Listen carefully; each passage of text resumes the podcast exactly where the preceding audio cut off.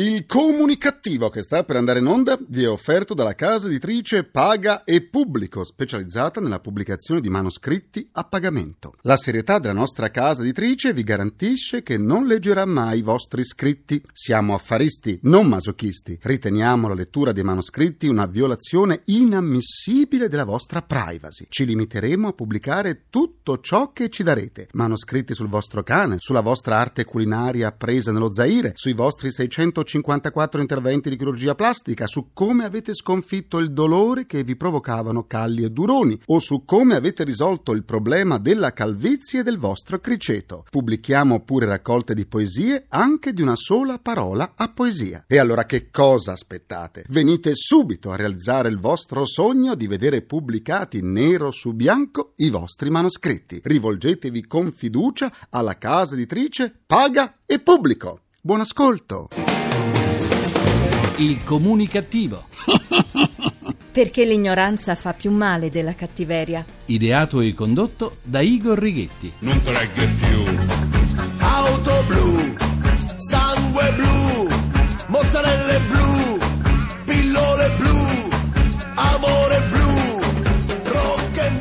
Roy Paci Aretusca, versione attualizzata del brano Nuntereg di Rino Gaetano. Come abbiamo sentito a 33 anni dalla versione originale, la canzone risulta essere ancora attuale. Eh? È stato sufficiente aggiornarla con qualche nome. Buona comunicazione, buon sabato dal vostro comunicativo di fiducia Igor Righetti. Bentornati alla nostra terapia radiofonica di gruppo di sana comunicativeria numero 1737 con il 7, non con il 6. Mi raccomando, non fate confusione con i numeri. Periodo dei saldi, tutti a caccia dell'occasione, ma attenti a non acquistare capi di dieci anni fa. Nel periodo dei saldi gli italiani vanno a caccia di affari. Forse hanno capito che i soldi vanno investiti? Eh? Chissà. In Italia la benzina continua a raggiungere record storici. C'è stato un incremento dell'1,9% per l'energia elettrica e del 4,2% per il gas. Dato che siamo un paese povero di materie prime, possiamo davvero continuare a permetterci di non voler nessun tipo di centrale che produca un po' di energia? Ormai le nostre bollette aumentano di continuo, mentre quelle degli altri paesi europei no, perché loro l'energia elettrica la producono grazie soprattutto alle centrali nucleari, mentre noi siamo costretti a comprarla da loro, così come siamo costretti a comprare il gas e il petrolio. Siamo un paese schiavo di tutti gli altri, soggetto ai loro capricci e ai loro umori. Senza energia, senza gas e senza petrolio non siamo nessuno. Te non sei niente, sei solo chiacchiera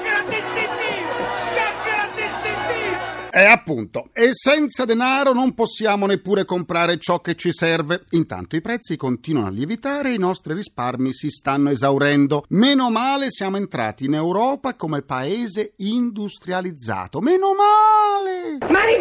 Birschi! Manifaccia il Birschi! Industrializzato? Se continueremo di questo passo torneremo a illuminarci con le candele. Eh già.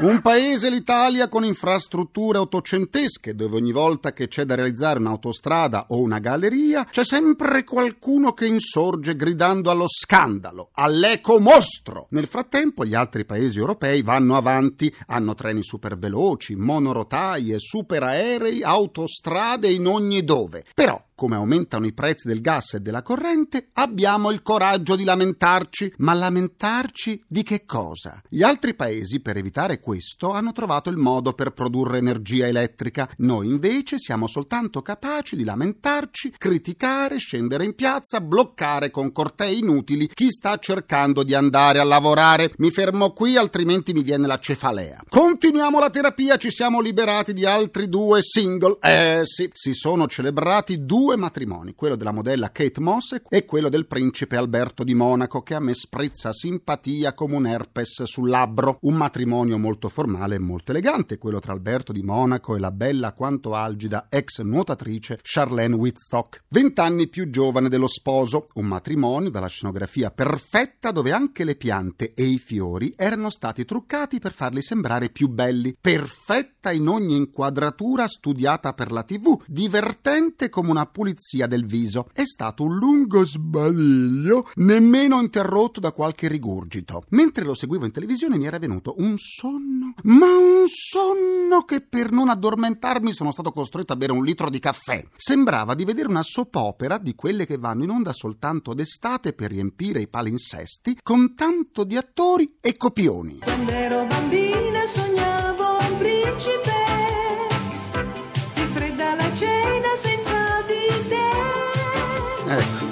La cerimonia mi ha messo più tristezza del film Ghost, ma a quanto pare non sono l'unico a essersi annoiato alle nozze tra Alberto di Monaco e Charlène. A quanto pare non si è divertito neppure il presidente francese Nicolas Sarkozy, esasperato dal caldo e dalla noia alla consigliera politica del principe che gli chiedeva di aspettare ancora mezz'ora per la foto ufficiale con gli ospiti stranieri, il presidente francese ha sbottato. Ci siamo rotti le scatole per due ore, ha detto, con un caldo infernale.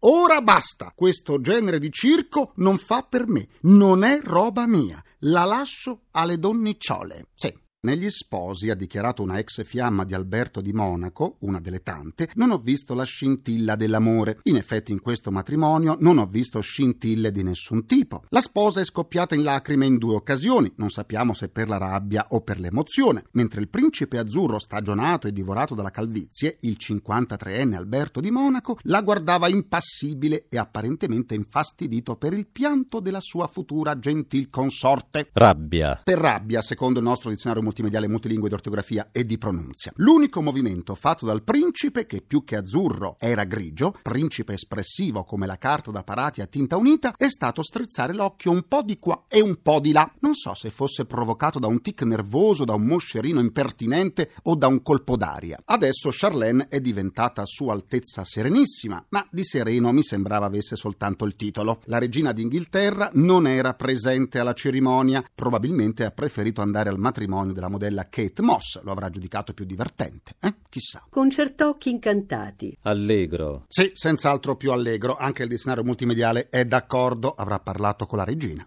Il principe Alberto, che quando è vestito da comune mortale passa totalmente inosservato da quanto è anonimo, trasparente come la pellicola da cucina. Un principe che però ha seminato figli illegittimi in diversi stati. Oltre a due riconosciuti, adesso, secondo indiscrezioni, ce ne sono altri due in arrivo. Sembra che uno dei due bambini non sia ancora nato. Pare che questa scoperta abbia fatto tentare la fuga a Charlène per ben tre volte tre nelle settimane precedenti la cerimonia. Sono soltanto pettegolezzi? Chissà. La risposta ce la darà il tempo. Chissà se l'ex nuotatrice Charlène Whitstock, ora Sua Altezza Serenissima, riuscirà a rimanere a galla. Chiede ora la linea al mio avatar per il nostro grrrr giornale radio comunicativo. In questi giorni il Tanga ha compiuto 30 anni. L'inventore di questo magico triangolino ha avuto il grande vantaggio di non rischiare mai il fallimento. E il perché è presto detto. Come avrebbe fatto l'inventore del Tanga a rimanere in mutande? Come? Nel comune di Villafranca Padovana il sindaco, gli assessori e alcuni consiglieri comunali hanno deciso di risparmiare 20.000 euro dipingendo loro stessi le aule della scuola locale. In questo caso i politici in questione sono stati due volte bravi. Infatti alla scuola non hanno dato soltanto una mano, ma anche la seconda! Vi ricordo che per abbonarvi su iTunes in modo gratuito al podcast del Comunicativo è sufficiente cercare lo spazio Comunicativo e cliccare su abbonati gratuitamente. In questo modo il vostro computer scaricherà automaticamente su iTunes le puntate del Comunicativo. Per scambiarci un po' di sane comunicativiere vi aspetto sulla pagina Facebook del Comunicativo, facebook.com slash barra il Comunicativo. C'è mia nonna su Facebook e l'ha cambiato pure look. Grande nonna! Oggi saluti comunicativi Alessandro Romanelli, Lara Nocchia, Barbara Caprari, Anna Maria Mazzeo, Chiara Massagli, Laura Eva Napolitano, Marilu Gioffré, Pamela Mauro, Carina della Cruz, Elsa Di Gati e Giuseppe Pino Perrone. Adesso soffermiamoci sui modelli per il futuro delle imprese. Le imprese sono di fronte a un processo di reale e profondo cambiamento. Le nuove tecnologie e la globalizzazione dei mercati richiedono innovazioni e strategie tutte da provare. Un elemento tra i più importanti per lo sviluppo delle imprese italiane italiane è dato dall'energia. Il no al nucleare ha riaperto un confronto che è già in ritardo sul calendario della ricerca di nuove fonti. La Germania ha deciso di chiudere la produzione nucleare di energia nel 2020, ma contestualmente ha stanziato un enorme investimento per le energie rinnovabili, senza contare poi che il paese della signora Merkel è ricco di risorse come il carbone. Viviamo in un'epoca dove la globalizzazione dei mercati porta a continue sfide. Alle imprese viene chiesto di fare e di fare bene, ma anche di competere, valutare, scegliere. Il nuovo pretende consapevolezza. Lo scrittore tedesco Ernst Junger affermava che la tecnica è la magica danza che il mondo contemporaneo balla e possiamo partecipare alle sue vibrazioni e oscillazioni soltanto se la conosciamo. La globalizzazione e le nuove tecnologie portano le imprese a cercare nuovi equilibri non soltanto sui mercati, ma anche nel rapporto tra produzione e consumo. E allora andiamo a parlarne con il nostro ospite di oggi. Le nostre due mascotte evasione fiscale annunciano l'ingresso di un grande imprenditore italiano, Franco Pecci. Bentornato e buona comunicazione. Buona comunicazione a lei. Mercato globale. Qual è il valore aggiunto necessario a un'impresa per crescere? Senz'altro flessibilità, dinamismo e intuizione. Sono parole d'ordine che dovrebbero essere alla base dell'azione quotidiana di ogni imprenditore. Ancora di più oggi dove la globalizzazione ha reso tutto molto competitivo. E poi senz'altro una cosa importante è la capacità di consolidare il proprio processo di crescita, di non far mai il passo più lungo della gamba, come mm. purtroppo succede eh. spesso, di investire costantemente ma in maniera corretta, in maniera sapiente, finalizzando il tutto all'ottimizzazione dei processi produttivi o al miglioramento dei prodotti che si propongono o servizi anche nel caso nostro ad un mercato diventato estremamente esigente ed esperto sulle proprie scelte. Un piano credibile di approvvigionamento energetico che non faccia leva soltanto sulle forniture di idrocarburi che non abbiamo potrà essere di aiuto alle imprese italiane. Questo senza dubbio,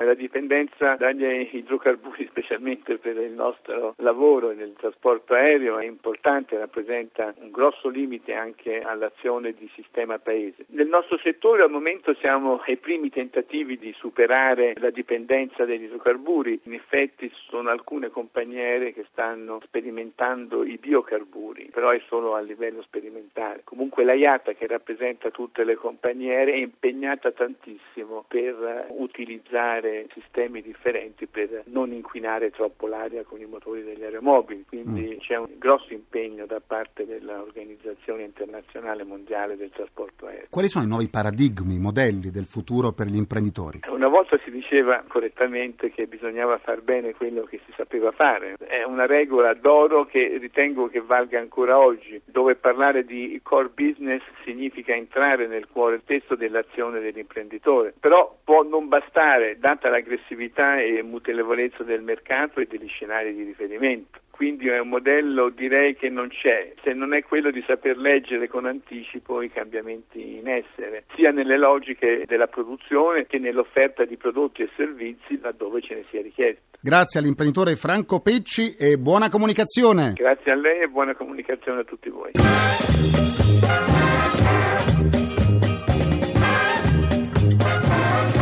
Un omaggio al Bertone. Vi segnalo un appuntamento a nove anni dalla morte del re della commedia italiana Alberto Sordi. Il comune di Carrara si prepara a ricordarlo questa sera alle 21 in piazza Alberica con un tributo esclusivo. L'incontro con ingresso libero si intitola Alberto Sordi inedito, un italiano che ha unito l'Italia. Ricorderò mio zio Albertone attraverso brani audio inediti, video e fotografie. Assieme a me interverranno il sindaco di Carrara Angelo Zubani, l'avvocato penalista Nino Marazzita, il fotografo Rino Barillari e la giornalista e scrittrice Maria Antonietta Schiavina, autrice del volume Alberto Sordi, storia di un commediante. Vi aspetto questa sera alle 21 a Carrara. Concludo anche questa seduta con il mio immancabile pensiero comunicativo. Per il crack della Cirio, Sergio Cragnotti e Cesare Gioronzi sono stati condannati dalla prima sezione penale di Roma rispettivamente a 9 e 4 anni di reclusione. Mi sorge però una domanda. Come potevano i risparmiatori investire nella Cirio e non immaginarsi che sarebbero diventati pelati?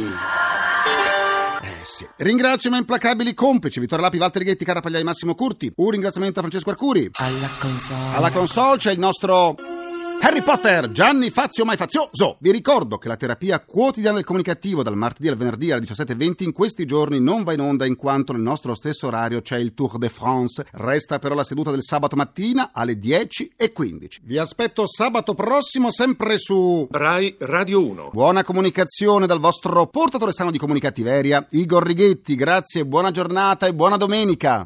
Il comunicativo.